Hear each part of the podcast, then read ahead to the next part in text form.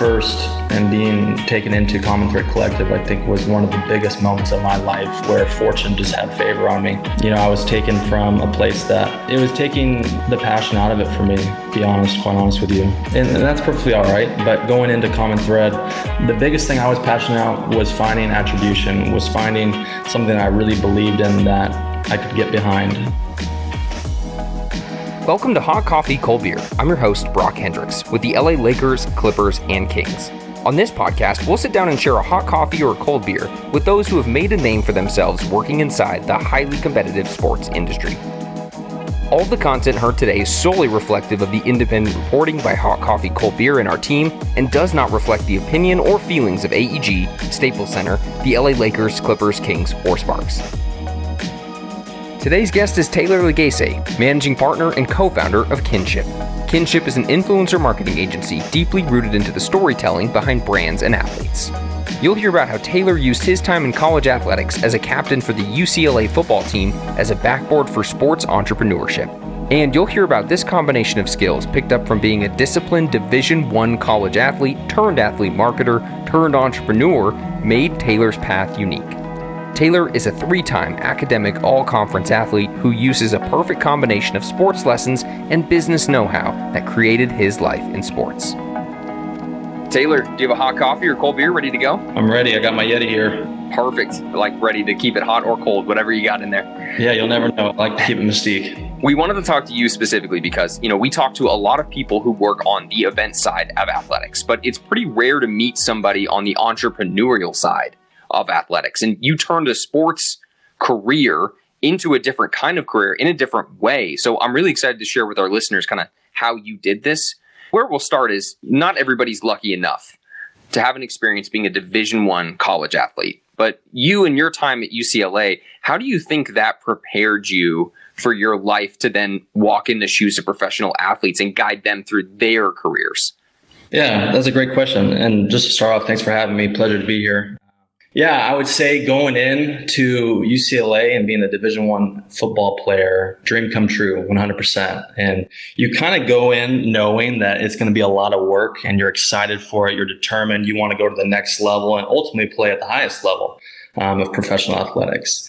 But you have no clue of what it actually is going to involve and what it's going to take. So I would say the biggest thing that I took away from that experience of just from my time at UCLA and then taken into and carrying it over into the real, real world and just entrepreneurship and work and the company.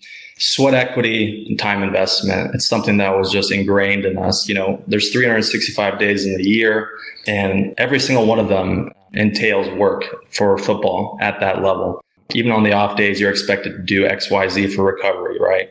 And that is all to go towards 12 games 12 games tops if you're lucky enough to remain uninjured. And so, I mean, that's less than 5% of the days that you train every day for to ultimately play in the game. So I would say sweat, sweat equity and time investment are things that you really got to a place of understanding of, hey, you got to put down this down payment in order to really reap in the long run. Let's get into your path a little bit here because I'm sure you were at a crossroads when you're about to leave UCLA. You're a fullback, and while you're a team captain, the fullback is kind of the position in football that does all of the dirty work, kind of alluding to what you just mentioned, but doesn't get drafted in high volumes, doesn't get a whole lot of credit. You're not really the hero. So you're faced with a choice. Like, do I pursue a career in athletics or do I pursue a new path with a lot of uncertainty kind of guided around athletics? Walk us through your life post football and kind of how we got here today. Well, I think I'd just start by saying, man, I love that I have you fooled. I knew right when I received that C on the jersey, that captain's label, that, you know, the rest of my life, that people would be just tricked and deceived that I was some star. I wasn't a star. Um, I was typically two or three on the depth chart at any given position I was at. I was recruited and came in as a safety, went down to a position called kind of mini backer, is what they coined it, which was kind of a dime jack linebacker, went to fullback, played on that side of the ball. And just, I was just kind of a journeyman when it came to positions at UCLA. What I learned is you really just got to find your role on the team. How are you going to contribute to the greater cause and the mission of winning and finding success as a, as a team? And so for me, that was on special teams. So I was a special teams captain. I found my role right away my freshman year on punt return, punt, kickoff, and kickoff return. And that's really where I made my living, so to say, at UCLA. And by sophomore year, they made me a captain of these units, um, and I became a captain the rest of my time at UCLA. Now, there is definitely a place for that sort of player in the football NFL league, but I actually didn't even play my redshirt senior year because I wanted to pursue work from things that I had grown to really enjoy and love outside of football. During my time at UCLA, I did come to an understanding that, you know, I played with guys like Anthony Barr, Eric Kendricks, Myles Jack, Josh Rosen, Kenny Clark, like the list goes on. We had some really good guys, especially on the defensive side of the ball where I really played a lot of my time. And, you know, when I aligned myself up against them, all the mental strength in the world wouldn't make me as good as these guys. So I knew probably my path was going to go a different way. But I did love working with these guys and I wanted to find a place in the world where I could coexist with them. So, how do you make the jump then from this is a tough decision, obviously. Do I stay and play one more year of football or do I get off and get out into the real world? How did you end up at Athletes First? Well, I guess I'll start by saying that I really came to grips with the power of influencer marketing. We'll label this influencer marketing. We can label it as athlete marketing, whatever we want to call it. In college, we actually launched a company called Tonight. It was with two of my teammates, one of them being Kenny Orjioke and then Justin Combs, who was a P. Diddy son that was on our team. And he was, all three of us came into UCLA at the same time and we're in the defensive backs room. And so we really got to know each other really well. And so tonight was my first look into the power that somebody like Justin Combs had, the clout he had for people and influence over people to get them to make decisions and get them to convert on behalf of a brand or a product or a company. We actually had it was a and it was an events business where we would just throw like we'd rent out a mansion, throw a little event, have a concert, bring in like product placements from brands. And so it was fully driven and generated through Justin's social media and him posting about it and him creating content around this. So I would say that definitely, you know, triggered my intrigue around this marketplace, you know, and whether it's athletes, entertainers, whatever it is, people that have influence and that goes across so many different spaces can really move the needle on behalf of brands and services and products. So that really got me interested um, in pursuing this sort of path post college. But amidst college as well, I will say that you know, a lot of these guys in my locker room, and you understand this this realm, like one percent of these guys go on to play in the NFL, and the majority of them in that locker room don't come from the most privileged backgrounds. You really get to have a lot of heart to hearts, and that's the biggest thing that I took away from my experience at UCLA: the camaraderie, aspect of it. You build such lifelong, strong bonds with these guys that you're in the trenches with every day. And you hear, you know, their backgrounds, you hear their heart and where they come from and the struggles that they're inevitably going to face if they don't make it to the next level. They have all their eggs in this basket. And if they don't succeed, you know, they don't have much to fall back onto. And so I really wanted to pursue a line of work that would enable me to be on their side, be with them and on their team to try to, to try to help them. And so following my last year that I decided to play at UCLA and, you know, my back was given out and I wanted to get to work. I was getting passionate about doing kind of what I'm laying the foundations for, what I'm talking to you about. I went down and lived actually with one of my best friends that was training for the NFL draft. His name was Mike Fafaul. He got a shot when Josh Rosen got hurt and he came in and played at second string. He came in and played the first string. And then after that year, when we all graduated, he went down and trained with quarterback guru, quote unquote, Jordan Palmer. And so I actually lived in the house with him and Deshaun Watson right when I graduated and first like made my transition into working at Athletes First. And so that was kind of the transition, man. I really got close with those guys. And then I embarked on my career at, at, A1 where I was really excited to get involved. Now, it didn't end up panning out everything that I dreamed it to be, but I was super excited at that time. What is it like being an athlete? You've just kind of punted on your life as ever pursuing a career in professional athletics. But here you are living in a house with someone who would go on to be a first round draft pick quarterback in Deshaun Watson. Like, is that bittersweet for you? Like, do you have to put your ego at the door for something like that? Or what's going through your head at that moment? At that time, I just like to be around it. You know, again, in college, I think I may had the realization that I wasn't probably going to play at the next level, but I wanted to make the most of the opportunity given to me and play my role as best as I could and contribute to the team as best I could.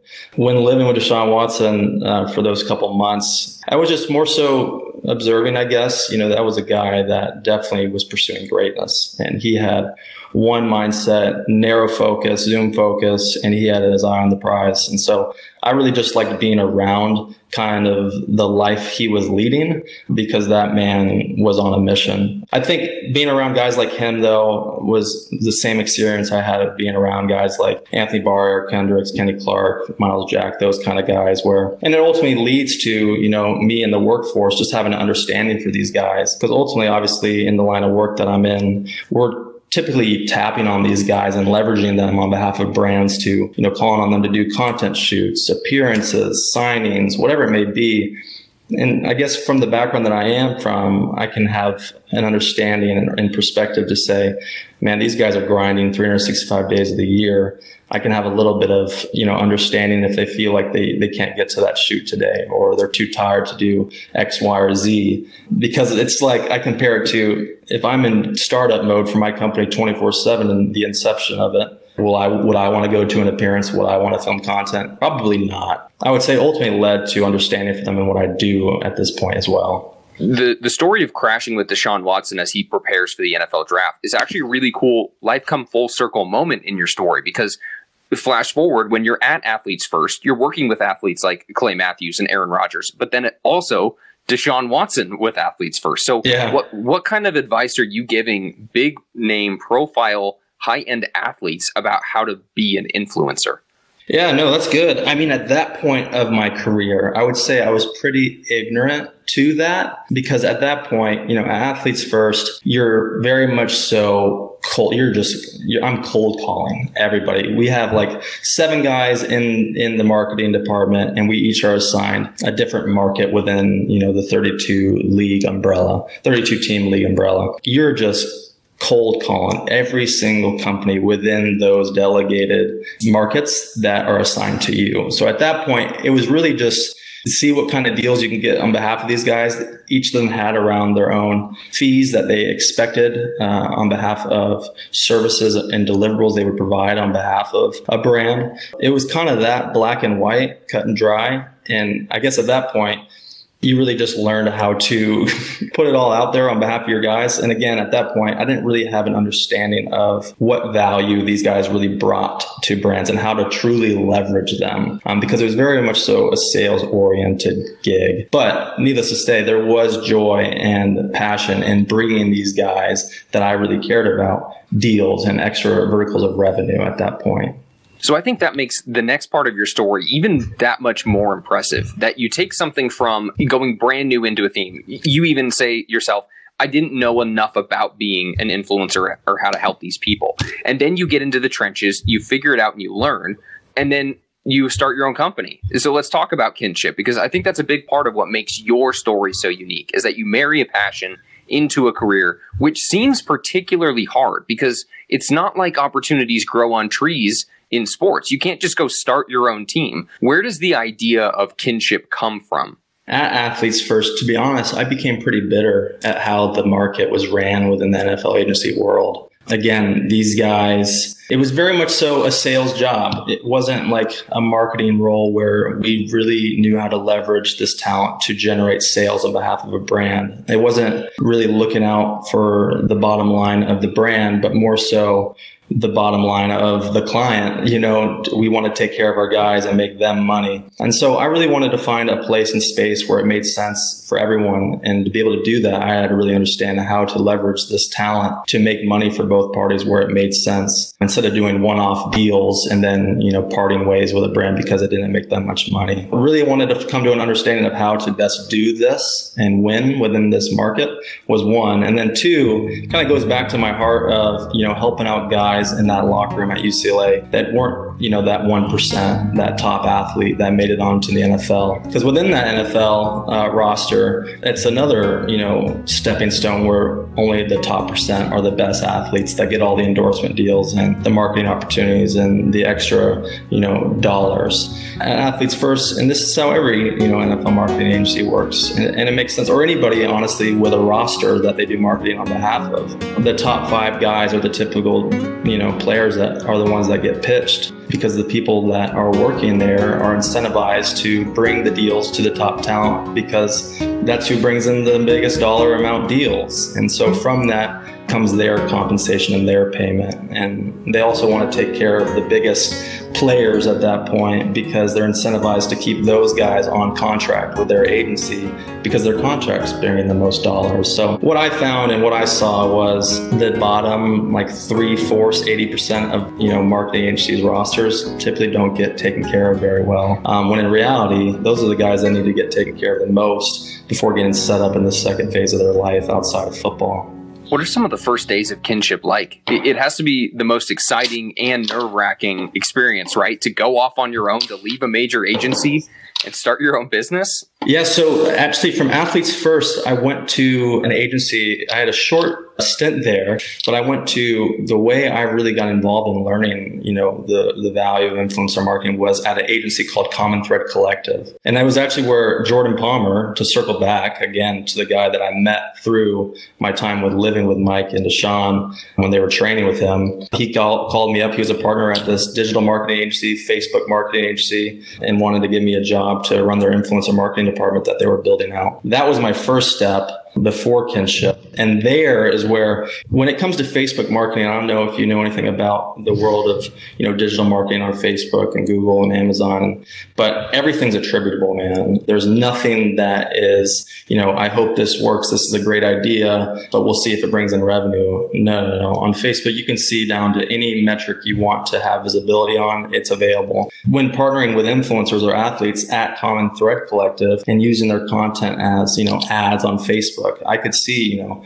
who would convert consumers, what type of their content really worked best. And so I came to a really good understanding of, you know, how to leverage these guys to make everybody the most profit and where everyone wins. Um, and I was able to work with guys, you know, that aren't as big as the Deshaun Watson of the world and see that wow, okay, these guys should be activated more with brands because they do bring in dollars, even if they are like the second string on the depth chart or third string or a practice squad player at that. At that, these guys all have stories to tell, and so I, I figured out a way to leverage these guys where everyone can make could make a dollar, and, and the brands are obviously any brand out there in the world would be happy to work with a professional athlete or even a Division One athlete at that as this as that market begins to open up um, to represent their brand in a variety of ways. So after that that. I worked there for about six months. Uh, I was run right under working right under the managing partner there as kind of an entrepreneur apprentice, quote unquote, slash influencer marketing manager. And entrepreneur apprentice is definitely just a glorified term for kind of his assistant. But within that space, I got to learn the ins and outs of how to run a business. And then after six months of working there, he actually seeded um, startup money and co-partnered with me in launching Kinship with a couple other guys. Thanks to everyone for following along. It's been an absolute blast to share hot coffee and cold beer with some of these incredible people. And the most common question we get is how do you make your podcast? the answer is simple it's the Anchor app. We came up with the idea for hot coffee, cold beer, and Anchor made it so incredibly easy to put the rest of the show together. If you're thinking about making your own podcast, we highly suggest you use Anchor, either anchor.com or by downloading the Anchor app. The world could certainly use more creative people putting content in the world, so why not do it on Anchor? Download the Anchor app or visit anchor.com. Now, back to the show. So this is a small world moment. Taylor, do you realize that you and I actually went to rival Los Angeles suburb high school? You went to Arcadia High School, correct? In Arcadia, California? Arcadia Apaches. Come on, it's a great day to be alive and be an Apache. Was that your saying? That was our saying, man. And then, ours, uh, ours, Crescenta Valley High School was it's a great day to be a Falcon. There's not a whole lot of originality in these LA suburb high school slogans. No, not at all. Not at all. It quickly changed to be it quickly changed to a great day to be alive and be a Bruin. So I hear you. Even in UCLA, it was still the same. Yeah, we got to get some new slogans out there, man. Yeah, man. You got to stick to what you know, though. You can't break it if you don't need to fix it. It's funny, right? Because in high school, you're kind of artificially created to hate this other school for no reason other than you just should. But now that you're an adult, it's kind of cool to see people win, right? Like, especially in our small communities. Like, at least our part of the city has had some cool success stories where there's a, a singer named Tinashe who went to our high school. Billie Eilish grew up in the town next over. And there's this girl from our high school, Kelsey Knapp, who went on to work for the Grammys. Like, even though you're supposed to, quote, hate this team. They're supposed to be rivals. It's cool to see our little collective do well, right? Like it's inspiring. Well, it's it's always great to see the Apaches do well. Just to make it very clear, Crescenta Valley and where Brock went is my rival in high school, and to see you know the people of Crescenta Valley to do well in this world, you know, it's great. But I don't know if it if it really gets me going. Um, to be quite honest, no, I'm just kidding. No, it's always, it's always good. Show me um, show me Arcadia High School's version of Tinashe, and then we can talk. Okay. Oh man, no, that's not where we thrive. We do have you know Olympic athletes in uh, ice skating and ping pong um, and a lot of good musicians. Our, our drum line was always really good in our band. To be honest, this is what was really funny and back in high school to give you a quick memory. Man, I thought our crowds at Arcadia High School were just, they would be packed out to start the games. and I was like, wow, people are really loving our, our, football team and what it is we're doing. Our band would come on at halftime, play the show, and we'd come back out of our locker room, and like three fourths of the crowd was gone. They came strictly for the band. So funny it's actually funny. My senior year of high school, we went to the CV at Arcadia basketball game, and I broke my nose in the CV student section during like a mosh pit. One of our players hit a three, and we all went crazy. Somebody elbowed me in the nose. I broke my nose at the rival. This was your senior year. This is my senior, senior year. Man, and that was at Arcadia. The floor would shake in that gym when we played you guys. It literally would shake. And so that was my sophomore year, I believe, when you were a senior. I still remember being on the, that floor every year we played you guys at our house. Even at your house, the basketball floor would be shaking on free throws when the crowd would be going nuts. And I remember my junior year, I think you were gone at this point, we were losing. We didn't have the most fortunate career against you guys in basketball. I remember when going out in the fourth quarter and we were losing and the game was already, you know, decided, but there was a little bit of time left. You guys started chanting, Taylor's crying. Boom, boom, boom, just over and over again. And I was like, man, these guys are ruthless. I had to stand up and show them that there wasn't any tears just to protect my manhood, but I loved it. Why was CV chanting that you were crying? Oh man, they were just sticking it to me, uh, just rubbing it in my face, but all in good uh, loving of sports. You guys were being original. What was the typical things you guys say? Like, you know, like starting up the bus, you know, get your keys out, whatever it was. But you guys, you know, really stuck it to me in that moment. Well, I guess my question is like, why did we single you out in particular? Like, what was it about Taylor that we're like, we gotta, we gotta make this guy's life a living hell? Oh, I don't know, man. Probably just on the blogs or on the on the online chats the night before talking trash. I probably deserved it. You know, high school stuff. High school stuff, man. I was active on the online chats. You know, anonymous slash Taylor eh, Lagace, whatever. Taylor, do you think athletes have a significant advantage in the art of being an, an influencer? You know, I know kinship is a little bit more wide than just athlete. You'll help anybody that needs a social influence. Is there something about being an athlete? Because if you think about it, they've got this built in following likely from fans of whatever school they went to and now whatever team they went to. Is that a myth or is that a true narrative?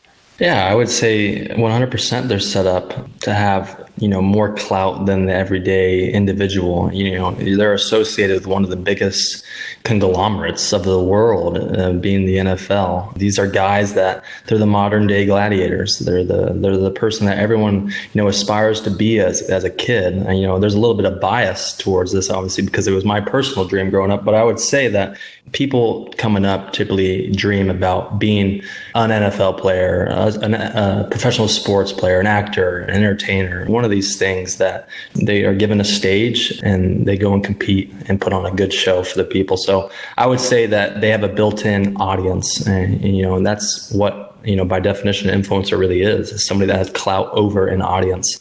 And so by being associated with one of the 32 major teams in the world, they already have that following given to them. It's what they do with it at that point, right? And so there's so many different ways that they can take advantage of that platform um, but it comes down to how they activate themselves on that platform. What do you tell your athletes and clients about standing out in a digital age where there are so many fake influencers and people who are one thing in real life, but then appear to be something completely different on social media? Yeah, for sure. I mean, I think the most overused word in this market that we're in is you know authenticity is key but it's true at the end of the day. Like it, it is definitely overused and it's oversaturated. Being authentic to, to who you are and putting out consistent content is the most important thing and, and making sure that content resonates with the audience that you really want to have clout over. So if it like if you're on the nfl team you know, within that market, obviously put out football content as, you know, as long as that is your true passion, that's what you want your platform to be about. But I would also say make it unique to you. You know, if you're like some guy, a guy that we do work with a lot at this point is Jordan Palmer. We definitely, you know, he wants to put out content about his fatherhood. He wants to put out content about things outside. You know, he wants to put out content about him training quarterbacks and investing in the youth. He always, that's what he embodies. That's what he's about. And so he wants to put out consistent content about those different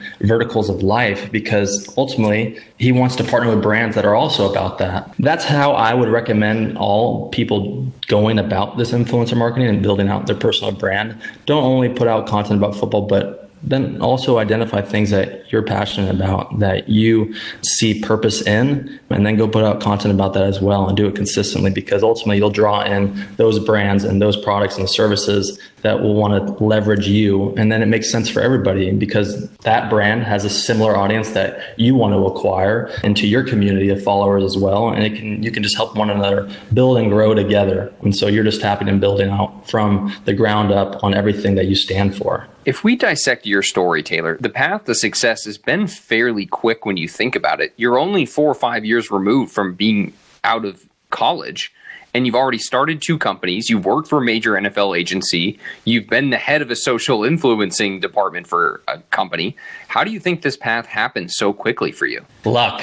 I was very fortunate. Coming out of Athletes First and being taken into Common Thread Collective, I think was one of the biggest moments of my life where fortune just had favor on me. You know, I was taken from a place that it was taking, you know, the passion out of it for me, be honest, quite honest with you. And that's perfectly all right. But going into Common Thread, the biggest thing I was passionate about was finding attribution, was finding something I really believed in that I could get behind when doing marketing on behalf of athletes and influencers. And Facebook, man, what what a platform um, to be able to leverage and use to be able to gauge because it gives you insights on you know the type of people that actually follow each of these athletes and these influencers. And when you know, understand and know the audience, as I'm sure everyone you know listening in knows, if you know your audience, you, have a much better understanding of how to leverage, you know, the content you put in front of them. And then if you understand the audience and as well as can gauge the content that you put in front of them and how it performs when you, you know, put that content, you, the world is uh, in your hands, you know, on how to leverage all this. You can learn from everything that you put out on a consistent basis. So I just became kind of addicted to it. The amount of attribution that was available to me through the metrics of every single activation that we executed was a dream come true and breathed life into the career that I wanted to pursue. And again, from Common Thread Collective and seeing that, you know, influencer marketing or athlete marketing, when using their content and pushing it on behalf of brands as ads, we saw that they had the highest performing content in comparison to anything else that we were running, which obviously gave birth to kinship. I mean, that was a long winded answer there, but I would say Common Thread Collective was one of the luckiest um, transitions in my career that I had. And it came from honestly being, uh, it, it's attributed to me being a UCLA football player, being friends with a quarterback that ultimately trained with Jordan Palmer, and Jordan Palmer giving, giving me a shot to go run their, their marketing department there for influencers. So I would say luck. Obviously, you have to do the work to get to each of those steps. What skills do you think you need to perform at an elite level as an influencer marketing management company? Like, what are your top things that you have to focus on? I would just say you have to have an understanding of how to communicate and articulate brands, products, and services, their value adds into an audience the way that will resonate with that audience. So if I'm an influencer and I'm trying to,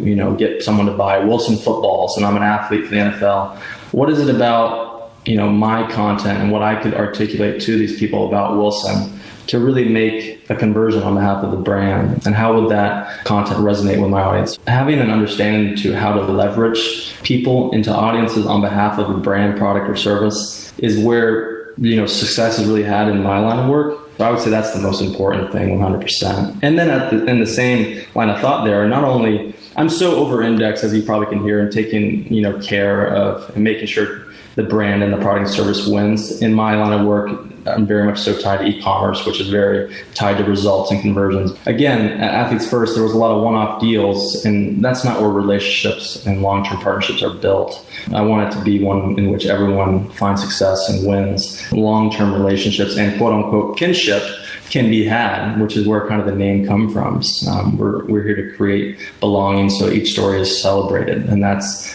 a place of celebration within a long-term partnership.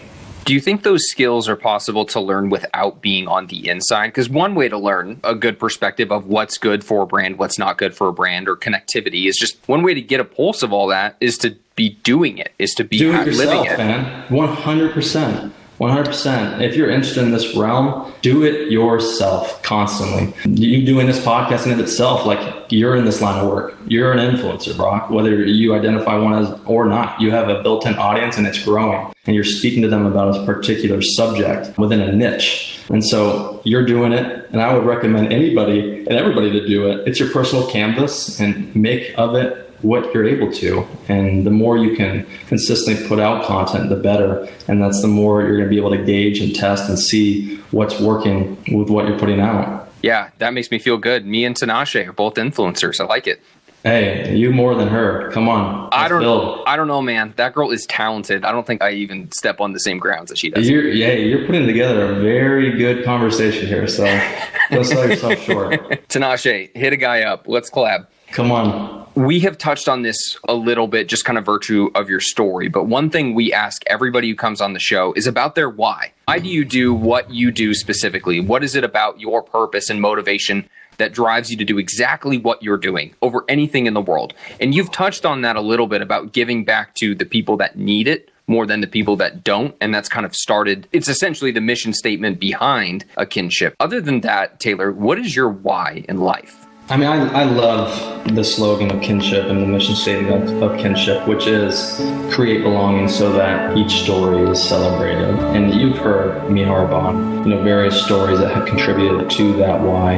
You know, whether it was that guy in the locker room that wasn't necessarily going to make it and had all his eggs in this football basket that could use, you know, some extra loving um, with partnering up with brands or whatever it may be. I would just say my why is exactly that. You know, whether is pertaining to you know work and what it is I'm doing on a day-to-day basis, it is just celebrating people. Everyone has that story to tell, and there is belonging for them. Celebrating that, identifying who they are, and extracting the most out of them as individuals is what I live and breathe for 100%. And celebrating exactly who they are in a minute here, we're going to get to some personal questions. I have a general question about social media influence for you. Can can you explain to to our viewers what the difference between a micro influencer and a macro influencer is? Yeah, of course. That's typically a question we get within our uh, initial calls with with brands. I think there's numerous definitions that people have, but I think we can all come to an agreement that a micro influencer, you know, the way we again identify as someone with 10,000 to 100,000 followers on any given social media platform, and to like a mid tier, which is like 100,000 followers to let's say 250 to 500,000, and then a macro is anybody that has above 500,000 followers, or somebody that just really big time within the space, right? You know, like NASCAR drivers per se, you know, may not have that big of a following on social media platforms, but they very well could be a macro influencer within that space. Typically, one of those uh, definitions fits the bill. What I will say is we definitely think there is a greater power in leveraging micro influencers currently. I'll say currently within the landscape of influencer marketing. Is it just about followers? Is it just about those numbers? Because you see some of the micro influencer traits on something like Kevin Flynn and White People Humor. Even though they have 4.4 million followers, they still do a lot of the interactive and, and actual engagement pieces that someone like the Dark White Knight, a meme page with 100,000 followers, would do. 100%. Is it yeah. always that black and white, or? I just think it's it's more so a definition for the marketplace. You know, that's just how we define those tiers. It is 100% by following. Now, my agency doesn't even look at follower count, hardly ever. I think the only need to look at follower count is just to come to an understanding or estimate of what they probably price themselves out at. And I also think that's probably wrongfully so within the marketplace because a lot of the time, like I'm saying, these people with really high followings, their engagement, you know, isn't that great. Who knows if their following is actually for real? Like there are tools, and we have one that can assess if their following is authentic and real, or is it consisted of bots per se. But again, I think it just comes down to the influencers with high high followings have been spoken into or they're represented by agencies that kind of serve as gatekeepers to working with them with a fixed dollar amount price point that is typically inflated for the real value that is provided. Such a fascinating world, man. Who would have known that just a place to put your food photos would turn into such a business? Like the future is now, Taylor. I definitely follow a good amount of those food photos now that I'm uh, not an athlete anymore. Accounts and probably eat a little bit too much. so here's what we're going to do now. There's been some amazing information given through this. I think your story is fascinating, and your multiple whys and the layers behind that are just really different than anything we've seen on this show so far. So now what we want to do is we want to get to know you a little bit. So we're going to give you some personal question, quick hitters. Just give us first answer, authentic, off the cuff. First thing that comes to your mind. Whenever you're ready, we'll we'll get started here. All right, that's what I've been giving you this whole time, man. All right, Taylor Lagace, quick hitters. Here we go. If you could choose any NFL team to be drafted on right now, who would it be? Vikings, 100%. Anthony Barr and Eric Kendricks. Who is your favorite female athlete of all time? Candace Parker, Lisa Leslie. Give us your Mount Rushmore of former UCLA teammates. I mean, these guys are really good. Anthony Barr, Eric Kendricks, Kenny Clark, Josh Rosen, Myles Jack. What do we think about the NFL future of Josh Rosen? I have high hopes for him, man. I think it just comes down to the team, um, the coaching staff, and really the offensive line that is that is surrounding him. The guy is a talented athlete. He has a mind that is one of the brightest minds I've ever encountered, um, and he is one of the most competitive guys I've ever met. I mean, we both loved and had a passion for ping pong. And those games, man, we'd go all day sweating it out. We keep alluding to your time as a UCLA football captain. What I want to do next is ask you a few questions about the UCLA experience. So these next few questions are all guided to be some kind of UCLA themed question. What is the best restaurant on campus? Man, I was a big breakfast diner. So we had a place called Headlines that we'd always go to that I absolutely loved. I'm a sucker for just kind of you go up, you dine at the counter, they cook up your breakfast right in front of you and serve it to you. And I, I loved that experience my teammates. Which Bruins frat or sorority threw the best parties? So I actually was a part of SAE, and so I'll probably say uh, that SAE did. my my dad was Sigma Alpha Epsilon, so yeah. Phi Alpha. What is one stereotype about the school that you think is bullshit? Let's hear a stereotype of the school, and then I'll say if it's BS or not. They say the lack of personality of UCLA, like personality happens at USC. Well, I'll let that, you be the I'll let you be the judge of that, man. I think I have a lot more personality than any given Trojan. What is one stereotype about the school that you think is pretty accurate? We're all pretty bright guys. No, I'm just kidding. I'm kidding. Oh man, we're in the midst of Bel Air, Beverly Hills, and the West Side of LA, and I would say we're all not, you know, rich kids. I guess, especially you know my experience on the football team. Um, everyone definitely doesn't come from wealth and privilege. Another rare feat for you is that you got to play your entire collegiate career for one head coach, no turnover. What are some of your favorite Jim Mora isms? Yeah, Jim Mora was the man. I think that UCLA got rid of him a little bit too early. I mean, I don't think people understand that. He was the five year, in five years, over the course of five years, he was the winningest coach in UCLA history.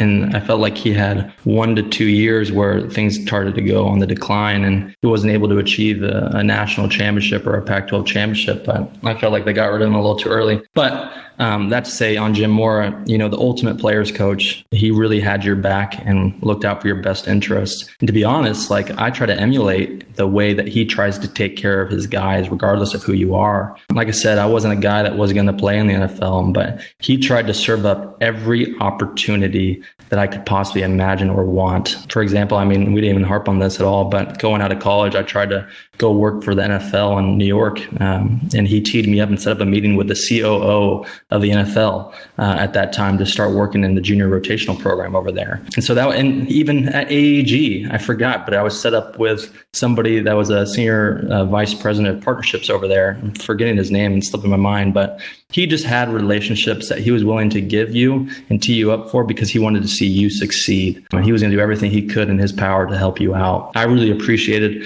my relationship with him, and I know all my other teammates did as well. What is the best visiting college football stadium that you've ever played in? Nebraska, bar none.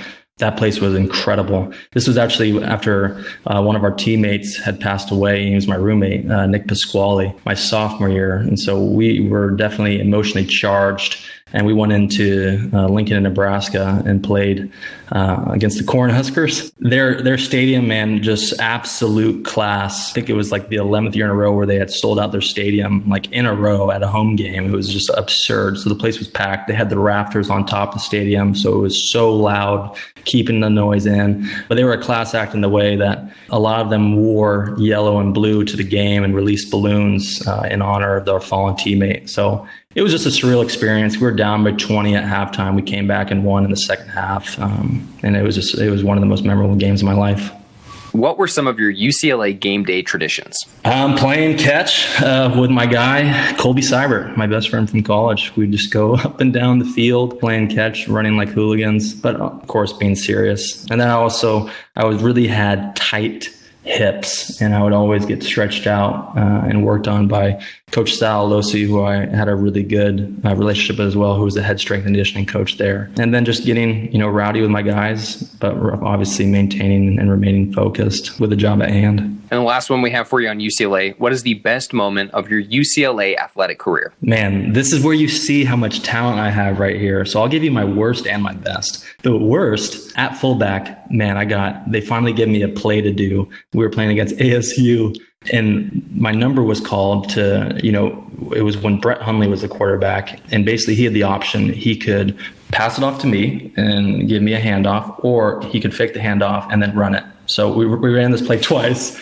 the first time we ran it he faked it to me. I'm like, dang, come on, Brett, give me the ball. and then he ran it for a touchdown. And then the second time they called it within the same game, he actually gave me the ball. And I'm like, oh my God, he gave me the ball. I started running and I saw a guy and I tried to be like Reggie Bush in the moment and cut back. But little did I know, did I not have the athletic ability at all, especially at that level. Got popped two yards back and uh, I had my first carry for a, loss of yards of two. So that's uh, my claim to fame in getting the ball on offense. But best moment, I would say, was was recovering a punt that was fumbled at by USC when we were down, I think by seven points. And then after recovering that fumble, we really built on that, uh, scored a touchdown there, and the rest was history. Won that game. So I would say that was probably a peak moment. All right, we got a couple more here for you. If you were on ABC Shark Tank, which shark would you take a deal with? I just gotta say Mark Cuban. Come on.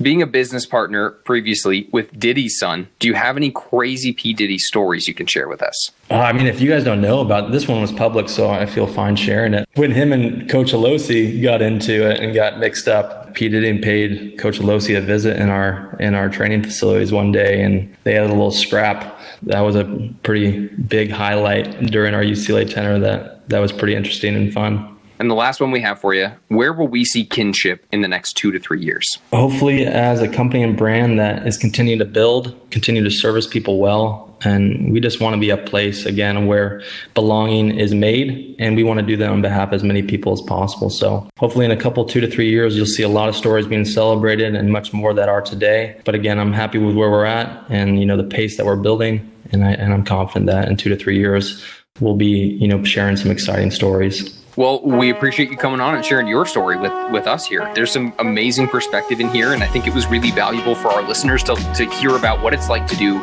social influencing because that's a universal theme beyond athletes. It's whatever you're doing in your life. Thank you so much for coming on and sharing your wisdom, and we couldn't be more appreciative that you'd spend, you know, an hour with us. Yeah, Brock, I appreciate you having me. Who would have thought that Falcon and Apache could come together in this way? You know, if, if a CV Falcon and an Arcadia Apache can come together, why can't we all come together? You know? Amen. Amen.